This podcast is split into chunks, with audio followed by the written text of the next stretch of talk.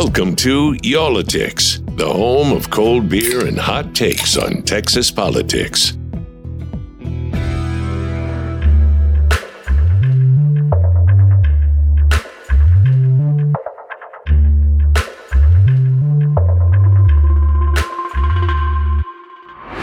Right, it is uh, another week here on Y'all-itics, and uh, we got a really interesting topic today. But before we dive You're, in, why are you that- talking so slow, man? You're like, all right, it's uh, another right. interesting week, man. Um, are you are you setting everyone I'm up for this podcast? I guess maybe I am. Maybe I'm a little mellow today. Maybe I'm laid back. Um, yeah, I don't know. And and maybe that's behind my, my choice of beers today. oh, too. are we drinking the same Um, one? Oh, I doubt that. No, you. I, I'm, I'm guessing you've got something that's got um, cannabis uh, attachment. Is that right? What do you have?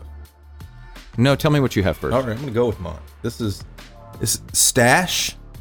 Ah, yes. IPA. The Stash IPA. And let me, I, I looked this up. So let, let me let me tell you about this one real, real briefly. This is from Independence Brewing Company in Austin. It Mm-hmm. is the. Sorry, I almost had a mess here. Mm. I'm gonna make a mess here. It is the chronic of IPAs. The enlightening. This is off their website. The chronic Okay. of IPAs. The enlightening hop trip. You you wish I can't even read this, man. My What's in this beer? Do we What's need in to this beer? start over? Do we need to start All over here? You only had two Are we sips. I think we. I hope you This are. This is the chronic of IPAs, the enlightening hop trip you'll wish would never end. Stash's simple malt bill is the canvas upon which the kaleidoscope array of six hop profiles grew. Da da da da da da. you would be a terrible pitch I- man. by yeah, the way. I mean, it's terrible it's good pitch beer. I don't do a lot of IPAs, but it's good beer and it's apropos for our topic. What are you having, man? It is. Uh, I'm not nearly as on topic. I did see that one, but then I saw those three letters IPA underneath it, and I've I've I've stopped doing that to myself because I just don't like IPAs. Uh, this is uh, brewed and canned by the Martin House. Brewery Company, Fort Worth, Texas. It is called the Sweet and Sour Plum. It is sour plum beer with lactose.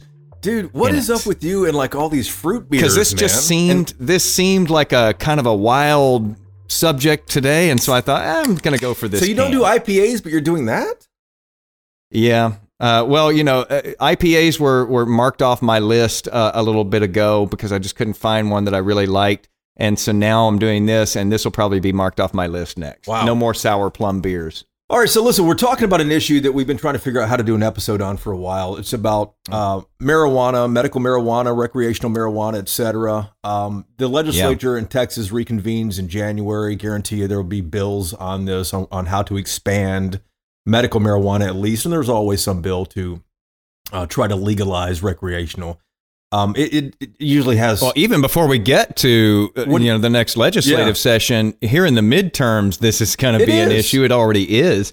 Uh, because uh, you know they're at the very top race for governor. You've got Beto O'Rourke on the Democratic side saying uh, it's time to legalize it. You know we can uh, stop pe- locking people up for this. We can make money off of this. A lot of other states have you know kind of gone that way as well. Uh, even Governor Abbott, who you know uh, is, is very conservative, uh, you know, came out and said, well, you know, maybe prison and jail is a place for just dangerous cr- uh, criminals, not necessarily for people who have small possession of marijuana. That's that's a little bit of movement. It seems like there uh, with this issue. This is going to be an issue in this governor's It, it race. is, and Republicans have we seen in the last uh, five to six years, especially, they, they've really led on criminal justice reform. That's another issue, but this is part of that. Nevertheless, we we started seeing all this news coverage about what's happening to our neighbors in the north of us in Oklahoma, right across the Red River. They have just exploded with medical marijuana up there. Now they have medical marijuana, we have it here. Theirs is vastly different. I think we only have six or seven reasons why someone in Texas can use medical marijuana. Up there, Mhm. if you get a doctor's note saying, hey, you can try it, game on, because they have 8,300 grow operations. I think a little more than that right now. And one in 10 Oklahomans has a medical marijuana card. Think about that, Wheeler. One in 10. There's not one in 10 They Texans make- who have a fishing license, I would bet. you know and and so a lot of people up there are using uh, and one in ten sounds like a lot you know uh, using for medical purposes but we're being told now jason that it's more than one in ten that you know it's understood that some of those people who've got that license are buying for someone else in their life as well who who needs it but doesn't necessarily have the license. Uh, and you know that sounds like a lot of people, but they're making far more than that there. They're growing far more than that there. And you know, we've got a lawmaker who is has been one of the leading proponents pushing this industry forward in Oklahoma. And he says, "Yeah, you know, we've got a lot of buttoning up to do here as well with rules and regulations because a lot of this stuff is getting exported out of Oklahoma, which is not supposed to happen, including in his word, tons and tons of it here in Texas. Uh, it's being sent to Texas. Yeah, before we get to him, though, let's just kind of set the stage for you. If you don't follow Oklahoma politics, like me and probably a lot of Texans, Oklahoma is a lot more Republican than Texas is. It's it's hard to imagine, but Oklahoma is. is a lot more Republican. They have, you know, the governor's Republican, both U.S. senators are Republican. The legislature dominated by Republicans. We think that the Texas legislature here has a lot of Republicans. Up there, the margins are far greater with Republicans than they are here. So we have, mm-hmm. as you can imagine, a Republican on the line with us. His name is Representative uh, Scott Fetgatter. He is a Republican who represents uh, a large area between Tulsa and down towards the uh, the Texas border, including Henryetta, where Troy Aikman is from as well too. This is a very Republican mm-hmm. area that he represents and he's joining us right now from uh, his office at the Capitol. Yeah, I want to start with you know before you got on here, you said that you you know you never you know have used this stuff. You kind of you know have been roped into it, etc. Uh, did you ever dream, you know, being a, a conservative lawmaker in Oklahoma, that you would be on the forefront of pushing marijuana policy? No, I, will tell you a funny story, I guess, that kind of sums it all up. my family, when they see news reporters doing all these stories on me, you know, and marijuana, um, they they they think it's about the most funniest thing they've ever seen in the world, um, because they all know how staunchly opposed to uh, the use of marijuana I was, you know, for my entire adult life. Now, you know, I, I didn't say I had never used it. I, I tried it when I was a kid mm-hmm. and I never liked it. And um, as you can tell by the, the hair, you know, I'm a musician. I've played music, you know, most of my life. And, uh, and, um, so I've been around a lot of people that did use marijuana and I, and, and I would get frustrated, you know, because, you know, band practice would, you know, some, they wouldn't show up or, you know they were always late or whatever. And that that may just be musicians in general for the most part, but um, you know it's it's I I have seen you know the negative effects of people who uh, abuse marijuana just like they would abuse any other type of you know um, uh, you know drug or food or whatever the case may be. Mm-hmm. For, for our listeners here too, can't see the Zoom that we're on. Uh, Representative Fetgatter has uh, shoulder length hair. I would say. Am, am, I going too too far there for you? Yeah, it's you know, it's yeah, it's it's longer than all my other colleagues. it's yeah, you probably have the lo- longest hair of any Republican in the in the state legislature. I, I would guess. Uh, yeah, uh, probably do.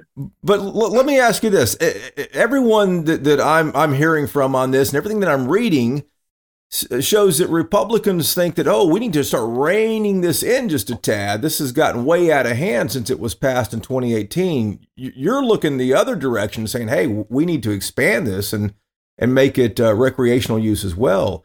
How's that sitting in the Republican caucus there in the state legislature? Well, actually, if you if you really take a look at all the legislation that I have uh, filed for this session, and actually have filed for the past three and a half years, on this issue. It's a combination. Uh, you know, we conservatives, uh, for example, when we talk about gun policy, we talk about the more restrictions you put on guns, you know, the more you hurt law abiding citizens, and criminals don't care uh, what kind of laws you, you put or regulations you put on firearms. Well, marijuana is not uh, unlike that same situation. In the state of Oklahoma, it's legal to have a marijuana business. You can have a grow operation, you can have a dispensary, you can have a testing lab, you can have, you know, a processing facility. or you can have all three of those mine and, and you can't have those three with a with a testing lab you can't that's a conflict of interest so the way i look at it is if you look at my legislation i actually have a bill also that changes the structure in which we license people and requires a lot more information uh, it's a, it's a lot more intense it's uh, it starts with a temporary license, then goes to a permanent license if you meet all the qualifications. So the more information you get, um, the the better opportunity you have to stop criminal activity. With that being said, the more access people have, the less criminal activity you have. And, and so I related a lot to this is our generation's prohibition on alcohol. Um, you know, over 80 years ago. I'm sure state legislators were sitting around, and I bet some of them had long hair back then too. but over 80 years ago, um, legislators were sitting around and they were having these same exact discussions about alcohol. You know, alcohol used to be considered a medication. Um, and then, and then, you know, it, it just became mainstream, you know, adult use. And, and the number one issue that I have the number one single issue I have voted on in the state legislature over the past six years is is alcohol, and, and we're eighty plus years into prohibition on ending prohibition on alcohol. So marijuana is going to be something that is going to you know potentially take another eighty years to to get it all figured out. And what I try to explain to activists is, you know, you you you you can't have everything all at once and the reason why Republicans in Oklahoma are saying we need to rein this in is because we have a lot of illegal activity going on. We have foreign investors that have come in and and bought up land at you know you know really expensive amounts of money um, and uh, you know drove the land prices up and it's a bubble and now mm. they're starting in fact i spoke to um, a gentleman just this last week who was telling me about a piece of land that I was looking at buying a couple years ago. And some marijuana folks come in and bought it, and they never even got their facility built out. They were foreign investors, never got it built out. But because of the laws we've been able to pass over the few years, we're catching up to those people that are wanting to do this, you know, and supply illegal marijuana out of state. So you've been a big proponent of this, and no doubt you've probably you know had to convince some of your colleagues there in the legislature uh, about the benefits of doing this. What would you say to you know uh, Governor Greg Abbott down here in Texas, who we're sure listens to this podcast uh, because you know he's in the middle of a, a race now, uh, and on the Democratic side you've got uh, former Congressman Beto O'Rourke who says he's ready to legalize uh, here in Texas to to fully legalize. Uh, but you know, Greg Abbott hasn't gone nearly so far. Is there is there a message that you would give to to Texas Republicans on this? Well, I would say, uh, you know, to to Republicans all across the country, um, that Republican conservative Republicans they they utilize marijuana just like anybody else does. Uh, when you look at the state of Oklahoma, 10% of our population has a medical marijuana card. Um, that means 10% of our population went to the, went to a doctor, went to OMMA, and paid the fee to get a medical marijuana card. And when you look at it anecdotally speaking, I would say that two to three people are using those cards. Um, they're buying for their friends or other family members who haven't gotten a card. Hmm. And so there's a large population. And, and as we all know, uh, Oklahoma touts that we're the reddest state in the union. Hmm. And I, I don't even know that that's uh, something that, that can be disputed.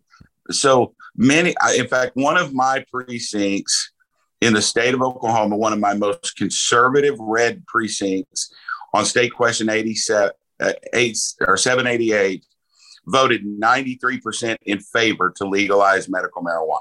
Wow. And that it, that is the largest um, uh, group of conservatives in my district.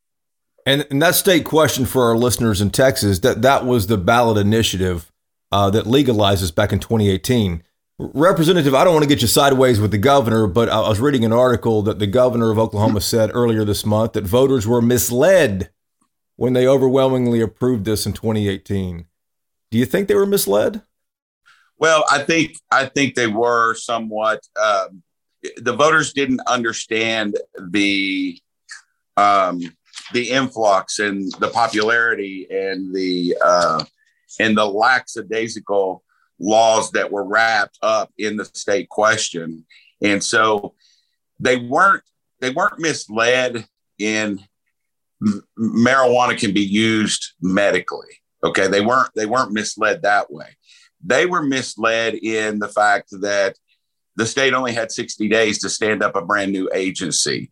The state uh, had had such a free market that you know anybody who had $2,500, hadn't had a felony in two years, and was a two year resident could go get a license uh, to grow or sell or process marijuana. They didn't understand that by putting a residency clause in there, that it was going to create this massive amount of uh, illegal activity through straw men business uh, models. That th- those are the things I think that the governor really is, talking about. He doesn't maybe necessarily understand why Oklahomans uh, were misled or feel misled, um, but but at a granular level. But he does understand that there's a big problem, and and I brought him to my office to discuss that with him. But I, I do want to make this point: Oklahomans weren't misled that they were legalizing marijuana. Well, well, let me ask you this: How much buyer's remorse is there now? Because uh, I'm seeing there's all types of legislation right now in the Republican-dominated legislature. Among them is a potential moratorium on any new uh, dispensaries out there and grow operations. Is there buyer's remorse right now? I can just, uh, you know, tell you when I'm back home, uh, when I was when I got involved with this issue, uh, just really just before the state question passed, I knew it was going to pass. I was I was in my forums and my town halls. I mean, it was highly popular. I knew this thing was going to pass. So I started, you know, putting a, my personal feelings aside and trying to understand what we were getting ready to run into. And I saw the flaws, and I actually voted against the state question hmm. uh, whenever uh, it was on the ballot. Um, I, I, didn't get involved in campaigning against it because I didn't feel like I should do that. People needed to make their own decisions.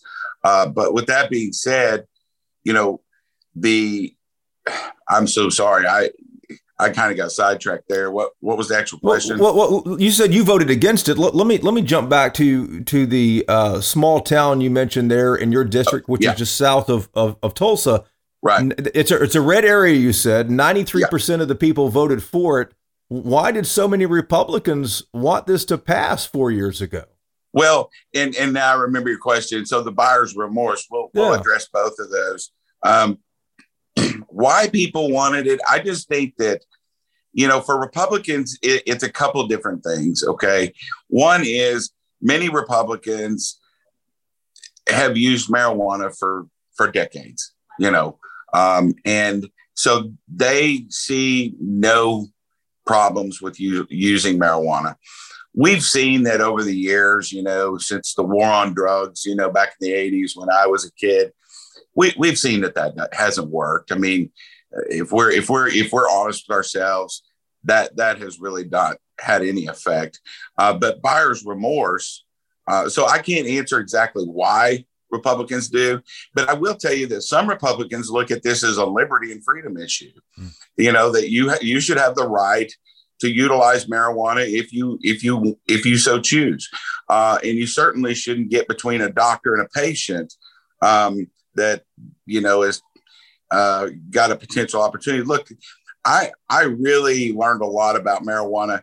You know, I I, I I've seen the Parkinson's patient who who who gets you know relief from the symptoms from having that disease.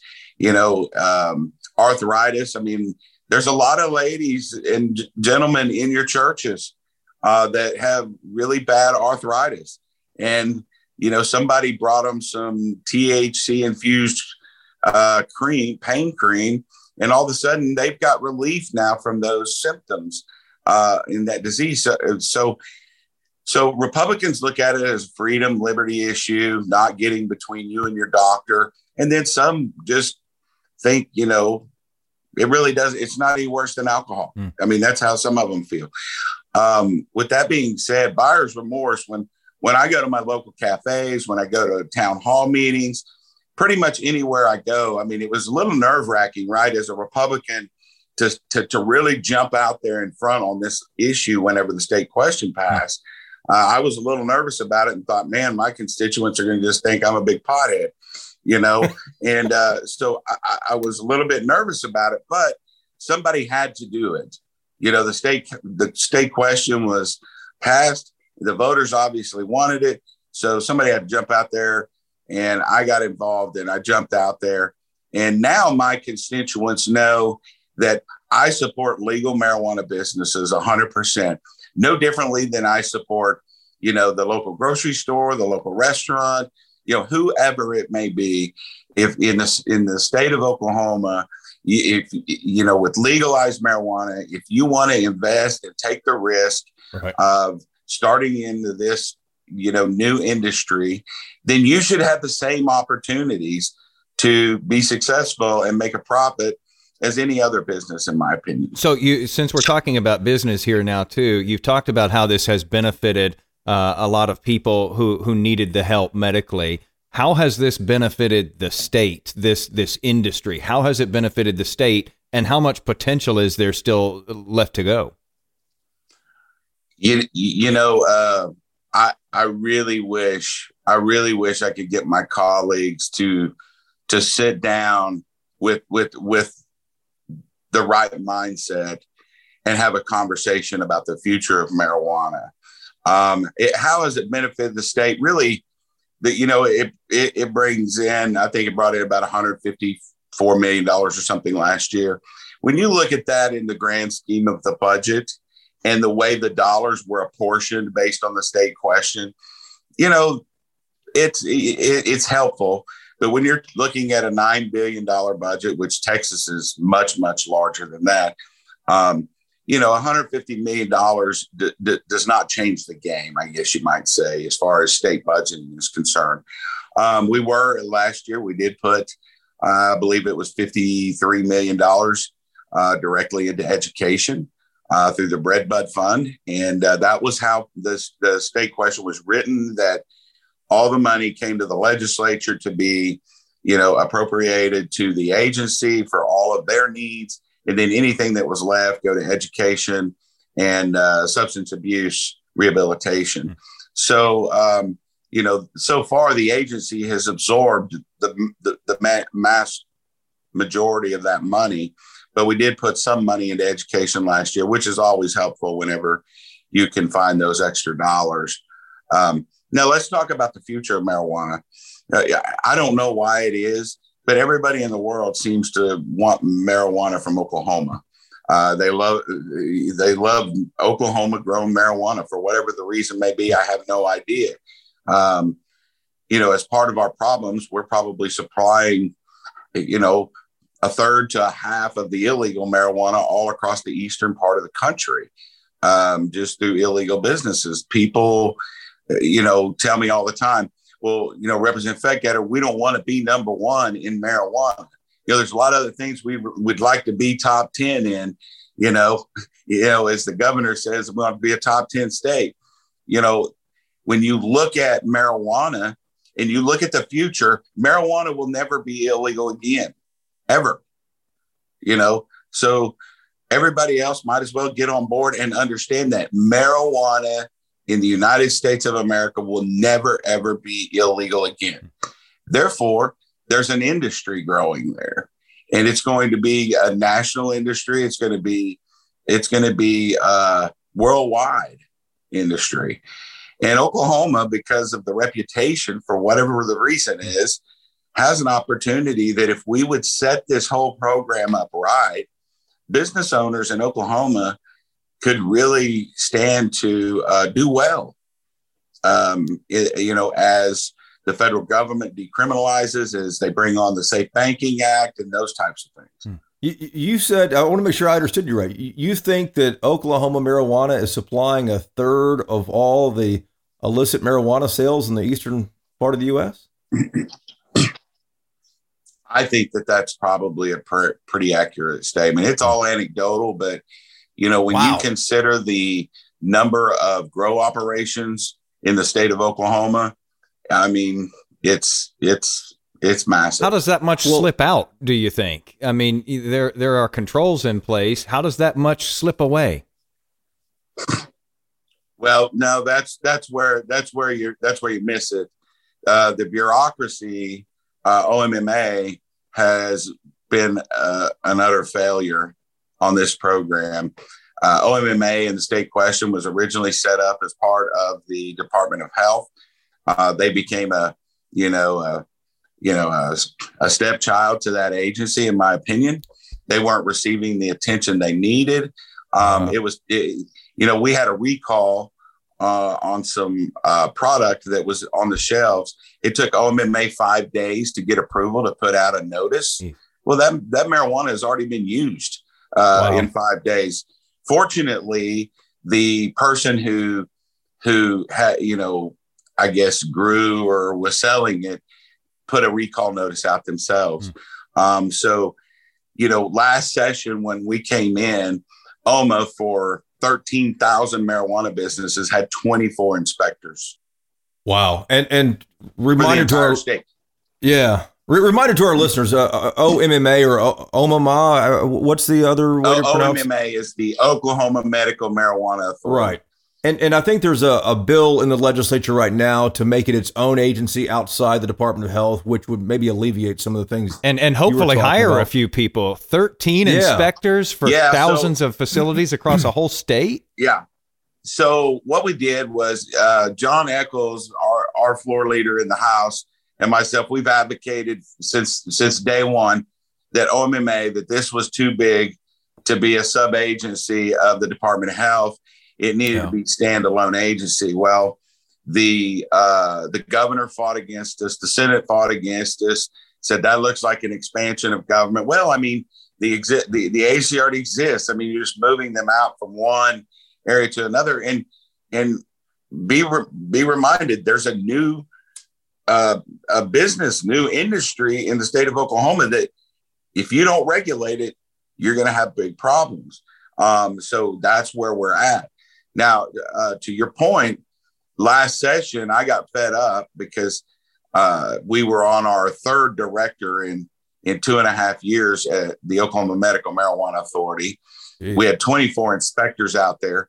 In fact, the first year of legalization, I personally became the call center for OMMA because they couldn't, no one could get a hold of them, and I could. and I, I literally spent an entire summer sitting out under a big oak tree at a picnic table, just fielding calls uh, from marijuana patients and businesses. So that's how I really learned so much about it, you know, was over that summer. But last year I came into session and I brought uh, the uh, director of the Oklahoma Medical Marijuana Authority into my office. And I said, You have a choice to make. You can either work with me or you can work against me, but I'm going to win. Uh, I'm going to mandate that you hire as many employees as is, is needed to get all these inspections done. We're tired of fooling around with it. Um, you know, we've heard the excuses. It's time to get it fixed. And I wasn't trying to be mean. I was just, I was giving her an option. You can either work with me and tell me what you think you need, or you can just let me grab a number out of the air and mandate that you hire these people. And so we did last session, uh, worked worked with OMMA and uh, that we we we did put the mandate in, and they had to hire 64 additional inspectors by December 1st of last year, um, which which is a challenge, and they they didn't quite hit that exact number. Mm. But with that being said, you know they made a, a huge step in that in that direction. Mm. And uh, so I told him, I said, as long as I know you're working at it, then you know, I'm not going to raise the red flag on it. And and we have a, we have now our fourth director, by the way. Wow. In three and a half years Jeez. for the OMMA. So well, so that's that's some of the problems we've had. Representative Fetgatter, the reason we gave you a call too, we were curious about your House Bill 3754, which, which is an, another piece of legislation uh, in regards to this. This is the one that would uh, essentially make recreational use of marijuana legal for adults. Um, I, I, looked up a moment ago and saw that it's been referred to the Rules Committee just uh, a week or so ago. What kind of support is there for? Is there an appetite for it, or does it go to Rules to die? What, give us an idea where, where things are on this. Well, the good things about the good thing about rules is uh, it can go there to die or it can go there to be alive. Mm-hmm. You know, uh, um, you know that's that committee is a well, is an interesting committee. I'm sure it was referred to rules to go there just to sit. What, what, uh, well, what do you think is going to happen with this? What's going to happen with this? Is there support to get this thing passed? Yeah. No, no, there's not at all, and it's and it's and it's travesty um, that the legislature won't take the steps uh, to move in this direction. We have currently we have two state questions back on the ballot uh, or in the process of being put on the ballot for recreational marijuana. One of them is constitutional amendment. The other is is statutory. We also have an additional medical marijuana petition being circulated out there with a potential one to two more recreational petitions coming. So it, it, to me, um, the legislature will will will will be a failure if we don't address this problem. And we should have learned the lesson from State Question 88, 788, um, that we need to manage this this program and not be not be afraid of our own shadow because some people have buyer's remorse or are concerned with it. We, as the legislator, as the legislature, have been elected to come up here and represent our districts. And ma- marijuana is legal in the state of Oklahoma, mm. and it's really recreational for all intents and purposes at this point. So let's call it what it is. Let's take the mask off of the program, call it what it is. And then let's also come back after we legalize and put together a real medical program where physicians would like to take a look at it potentially, and universities would like to potentially start to do research and and and learn more about the cannabis plan. Hmm. You know, a lot of time, obviously today, all we've talked about marijuana, but when you look at the cannabis cannabis plant in general, you know, whether it's hemp or marijuana, mm-hmm. you know, it's only a percentage of THC that separates the two. It's the same exact plant. Um, and when you look at uh, uh, CBD or, or, or hemp, for example, you have delta 8, delta 10 uh, extraction going on out there that that is is pure THC, mm-hmm. and it it will get you high, and it's federally legal.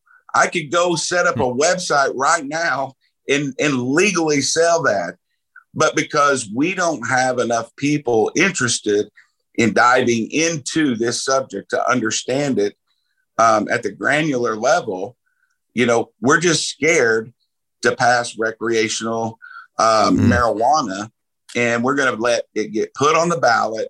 We're going to end up in the same type of mm. type of mess we're in now, potentially constitutionally, where we have no say in it at all, and everything goes back to other people every year. Well, maybe you're going to have to get more of those lawmakers to sit out at that picnic table under the oak tree with you and uh, get as educated as you've become on this. This very granular. Uh, I want to ask you this, Representative. Here in Texas, Republicans have been very reluctant uh, to to relax some of the rules regarding THC uh, and and and medical marijuana. Uh, it's a very specific list of ailments that qualify for this. It is a very weak form of THC uh, compared to the concentrations that you know you're able to get in Oklahoma. You mentioned the East Coast. I'm curious if somebody is you know taking this you know much weaker stuff here in Texas and Oklahoma is right there, and they probably know someone who lives in Oklahoma. How much of that's ending up in Texas? How much marijuana from Oklahoma is ending up in Texas? Yeah, yeah, it's tons. It's a lot.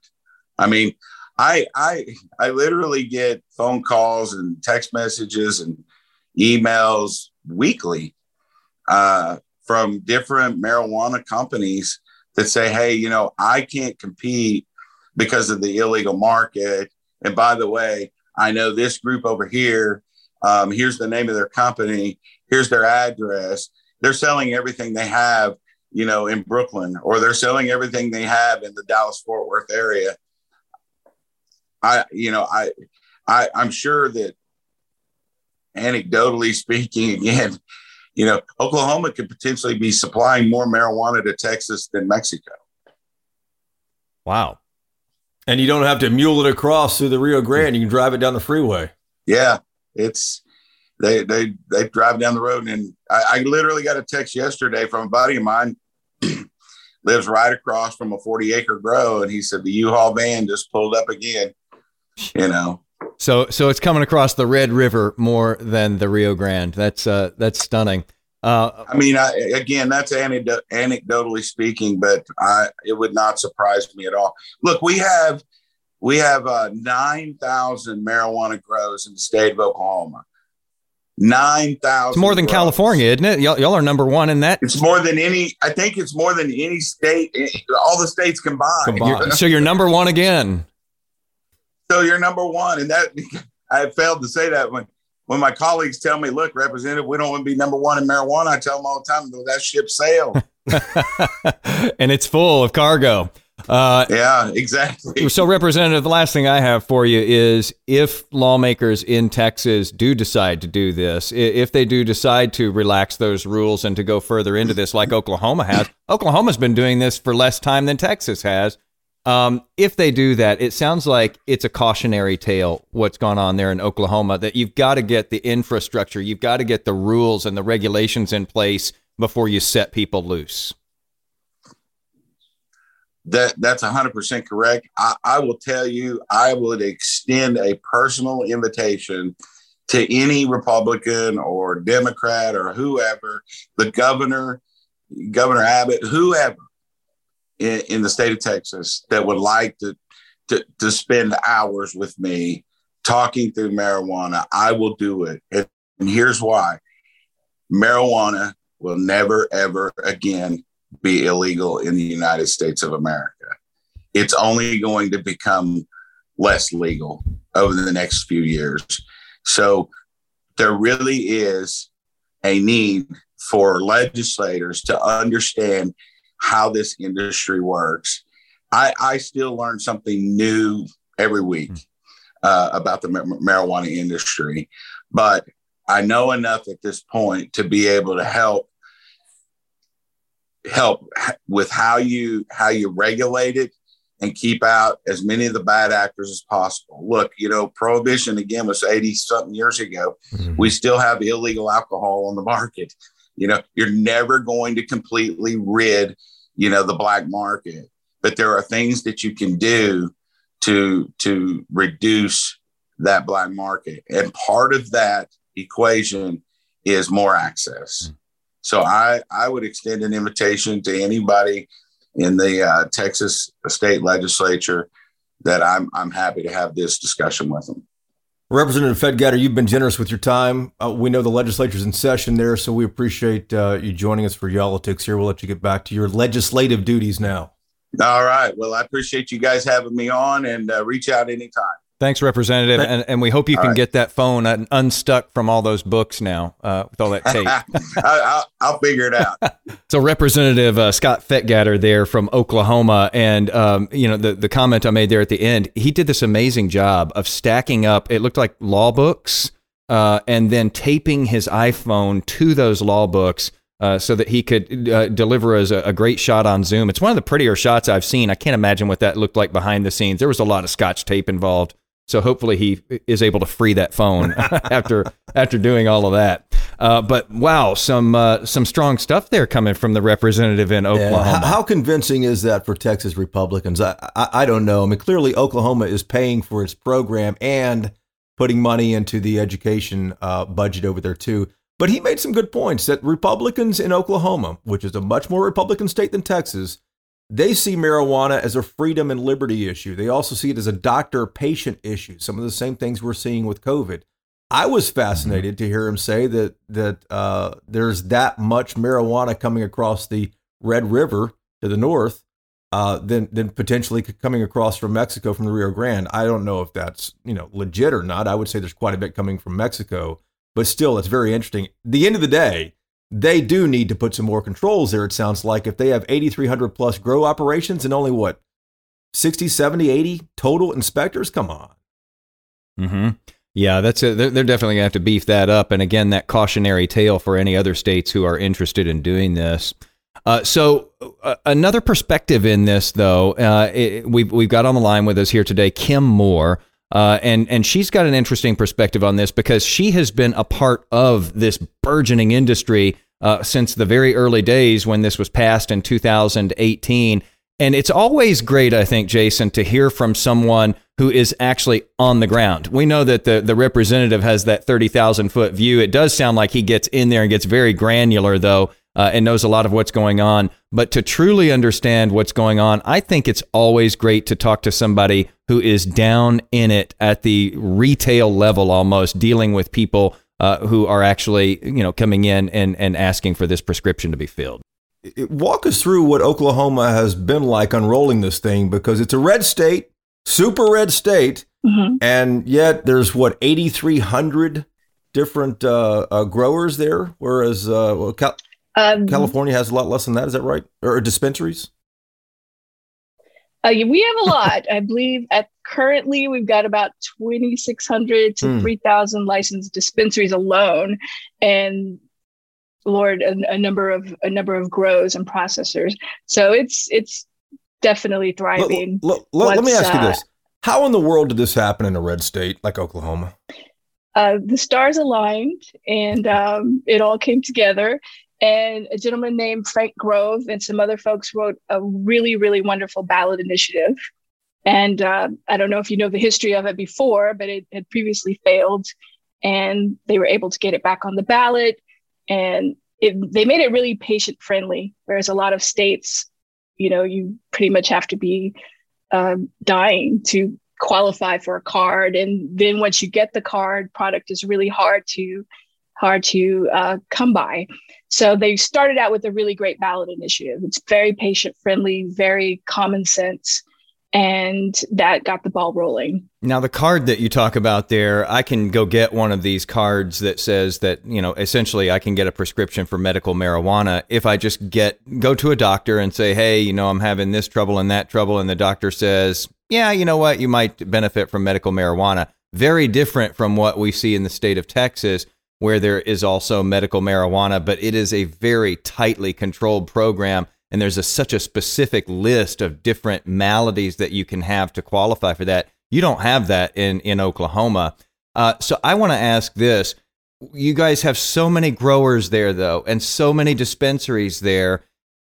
Is that just going to the people who have the medical marijuana cards? It seems like a lot of product. Is it just going to them, or where does the rest go? J- Jason's curious for himself well, here too, whether he should get on the freeway and drive up there. I'm asking yes. for a friend on the podcast here.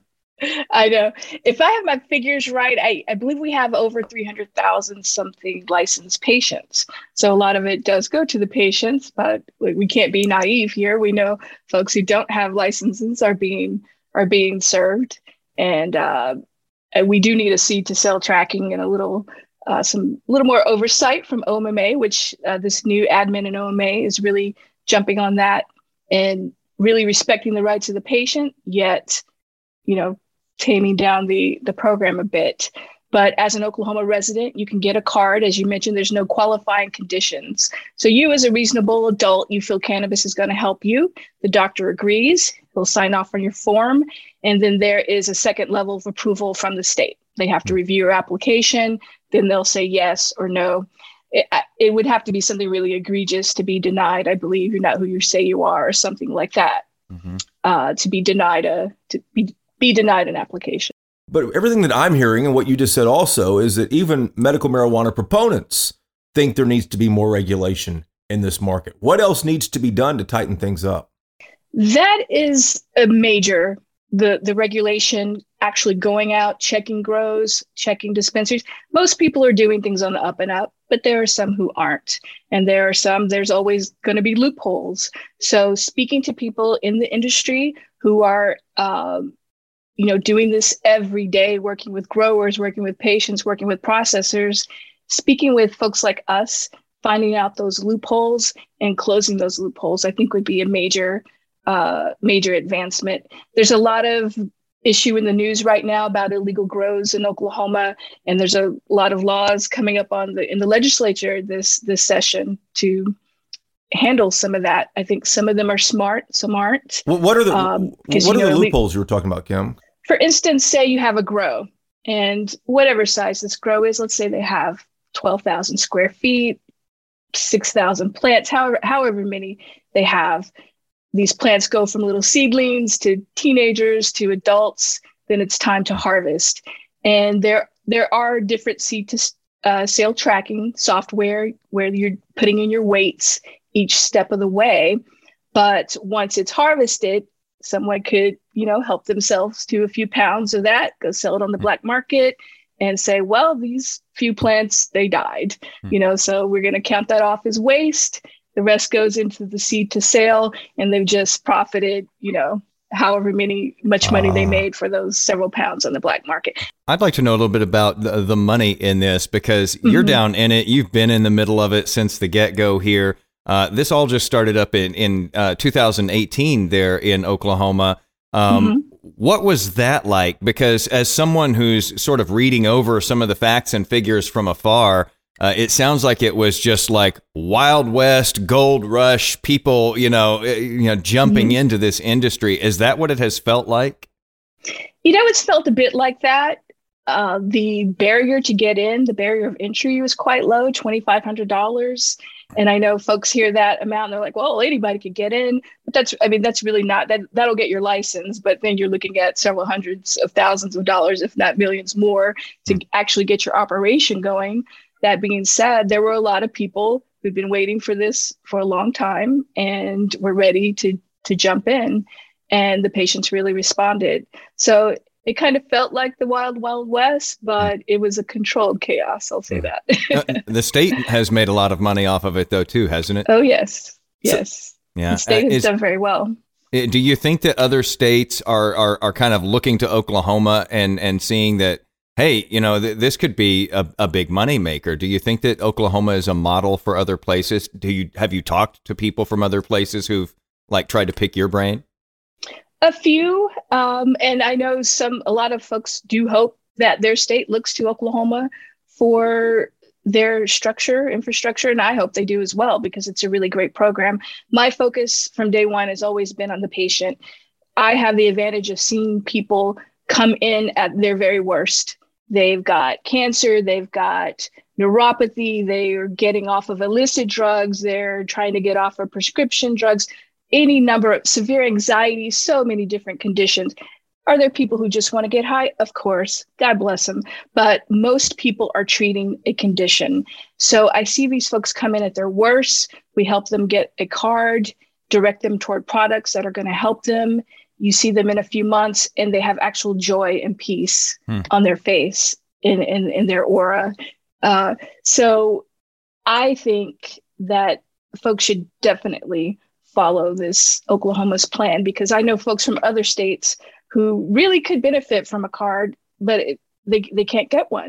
Kim, Kim, how many of you signed up uh, since you started working on this? And you mentioned kind of the worst case scenarios. How many folks just come mm-hmm. in like like Wheeler? You know, might say, "I just have a headache, and uh, my my doctor gave me this." Um, how, how many are like that? How many total have you signed up, and how many people are not worst case scenario? Oh gosh, thousands. I, I don't have an exact number, but I've I've served a lot of folks, and um, as far as that percentage, I would say maybe 30, 20, 30 percent. Hmm. Uh, just kind of thinking back over the past few years, mostly folks who would fit into that category can't sleep. Uh, well, hey, and, you're talking to one here. Wheeler cannot sleep. he sends emails at like two exactly. and three in the morning all the time. Um, so you've seen this really change people's lives, though, for the better, mm-hmm. uh, and and and help them in, in, a lot of ways where they couldn't get relief before. Have you seen downsides in society? Because I, I, think a lot of states, before they go to this, you hear that you know it's going to be the end of the world. Uh, you know, if you start mm-hmm. loosening these restrictions, it's going to be the end of the world. Uh, have you seen some downside in society? The only downside, I, I suppose, would be the theft. Dispensaries getting, mm. you know, held up at gunpoint. Folks getting held up at gunpoint. The some riffraff at the grows. I don't think it's as prevalent as we're reading about, at least from my experiences. And I do know quite a few people in the industry, but there is that aspect. But just like any under, other industry, you look at Amazon vans driving all over the state and they get held up all the time. So I don't think it's inherent to cannabis. I think it's inherent to opportunity and crime. Mm-hmm. Is there? A, do you hear a lot of uh, push on the ground to go for full decriminalization uh, of marijuana in Oklahoma? Is is that something that you hear rumblings about? Um, the, from the patient perspective, a lot of patients would be very happy with that. When people come sign up for licenses, they often talk about it and they say, "Oh, I hope you know they it goes rec or it's decriminalized." And as far as you know, any kind of governmental institution, I, I haven't heard a lot about it. I would imagine they probably wouldn't like it to because they're ra- raking in a lot of money from this. Mm-hmm. But um, from the people on the ground, yeah, they definitely would like if it'll pass the ballot initiative, I don't know. I think there's a couple of bills in the legislature this session to at least decriminalize in Oklahoma. Mm-hmm. Uh, if it does, I hope they do still keep the medical program. I don't know how Oklahoma would handle it, but states like Nevada, where they've gone rec and previously had a medical program, there are some differences. The medical patients, you can get the higher THCs, you can purchase more product, you taxes are less. I, I suppose Oklahoma I don't know how they would handle it, but uh, I would urge people to keep their medical cards just in case. Kim, as you mentioned, the legislature is meeting right now, and there is a House bill in there that would uh, make adult use um, uh, of medical uh, of marijuana mm-hmm. legal, which would be the recreational aspect of this. But but there's also uh, there are a lot of Republicans who are a little concerned that that this whole thing has gotten away from from Oklahoma and has has moved too far down the road too fast especially when you have states like Colorado and Washington and California saying, whoa, what's happening in Oklahoma? You guys are, are, are flying over here. Mm-hmm. What are you concerned about that the legislature might do? Because they can't roll this back. It's already enshrined in the state constitution, that 2018 uh, ballot initiative. But what are you what are you afraid of? What are people concerned about? Anything uh, going on going on in the legislature now? I'm afraid they, they can't roll it back, but I'm afraid they will put so many obstacles in the way that it'll be death by a thousand prohibition cuts. That's what, what like what kind of, obstacles? What kind and of obstacles are you afraid of? Such as uh, one of the bills. There's so many marijuana bills uh, in front of the legislature this this month, but one of them is a moratorium on licenses. And I really don't. I don't. I don't think that that does not benefit. I'll stop mitigating my responses. That does not benefit legitimate business owners. The illegal grows, they're not they don't have licenses. They're going to do what they're going to do. Putting a moratorium on the license would stop Oklahoma businesses from being able to, you know, get into the industry and trickle on down therefore stop patients give patients less options fewer options to go get product and um, you know things like that uh, you mentioned uh, just a little bit ago uh, concentration of THC, and and I think if we have listeners uh, in Texas right now who are, are paying attention to what you're saying, uh, it's a very different ball game uh, in Oklahoma than it is for here. If if they're able to get medical marijuana here, they're looking at, and this was just approved to where we went from 0.5 percent concentration of THC to one percent for medical marijuana what are you all looking at there in comparison, and, and what kind of difference does that make? Well, that's really super low. mm. We our THC percentages we're looking at on flower, you're looking at anywhere from a low end would be 13, 14, 15, under 20%, mid range 20 to 26, 27 and higher. You're looking at a high THC for flower. Concentrates low end would be 75% THC. Mm. You go all the way up to 94, 97%. Wow. Uh, same with edibles, you know, edibles going by milligrams, you know, you're looking at 150 average. You know, in Oklahoma, I find either patients want low milligrams or they want super high milligrams. It's like everything in between. Eh, there's a few people that want it, but um, yeah, that that sounds super low. So what's so what's the difference then, Kim, if I am taking a product that has 1% THC in it versus one that has 60%?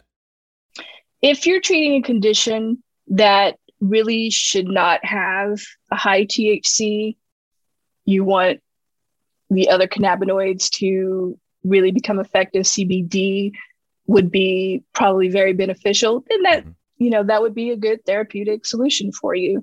But a lot of a lot of uh, conditions dementia a lot of high pain different things. Chronic pain is probably the biggest biggest condition people come to us with. Hmm. those things require higher thc rso works really well for those for those uh, folks that've got that deep seated pain that in my experiences a lot of patients have had great success with that that is a very high THC product. So I think a lot of people will miss out and Mm. think that, oh, well, there's nothing to this cannabis thing. It's not helping me when there the limits are are hamstringing them. Kim, before we let you go, you guys have had four years experience on this. Texas has barely got its toe in the water um, on on the entire medical marijuana deal. What what is your message to Texas lawmakers? Because like Oklahoma, Republicans run this state not with as wide a margins as they do in Oklahoma. But what would you tell Texas uh, lawmakers who will meet again in the legislature in January? What's your message to them about this? I would tell them look into your life. Is your is your mother with you? Do you have a parent with you? Do you have a grandparent with you who is suffering from a debilitating debilitating condition? They're in severe pain. What kind of help would you want them to get? What would you want that person, your mother, your grandmother, your father, to walk into a dispensary and be able to purchase to stop this chronic pain, something that's not being helped through prescription medication, that's not being helped through physical therapy or any other option, what would you want them to be able to purchase and direct your legislating, you know, accordingly?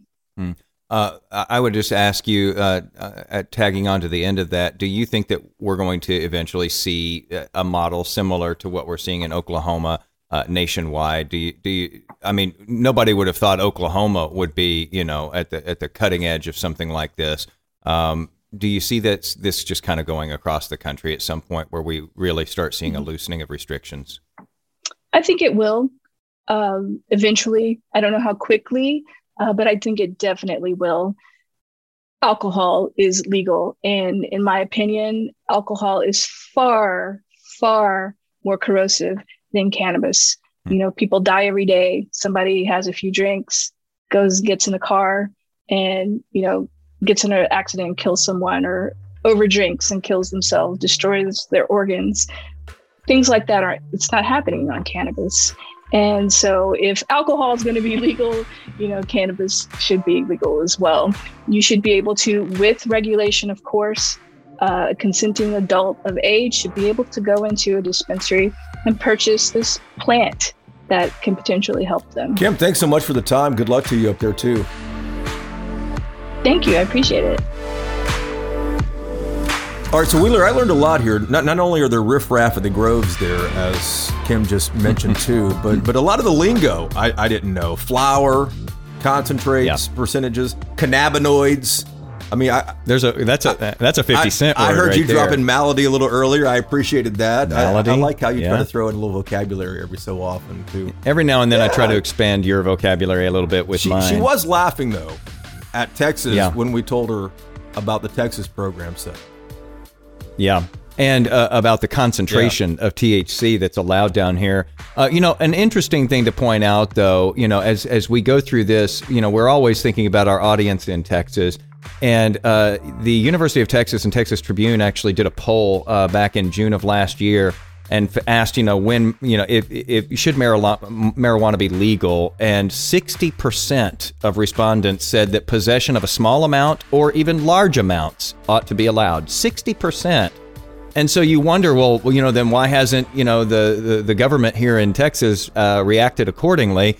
Well, then you get down into the party affiliation, and among Democrats, 73% say a small amount or any amount is okay. 73%. Among Republicans, 43% saying a small amount or any amount is okay. So that may be, you know, maybe some of these lawmakers are, you know, keeping an eye a, a little bit closer on on those polls and seeing where their voters are. But you know, it's an interesting question, uh, you know, that when put to the people, you know, maybe they would decide something differently if they had the power to actually change the law. I thought that was staggering that the representative said that in his district, it's which is heavily, heavily Republican, 93% of people voted in favor of, of legalizing uh, marijuana for medical purposes there. The trend is clearly going towards legalization and expanding medical marijuana and, and potentially getting to to recreational in Texas. You know that, and Beto O'Rourke is banking on that in this gubernatorial run. We will see if yeah.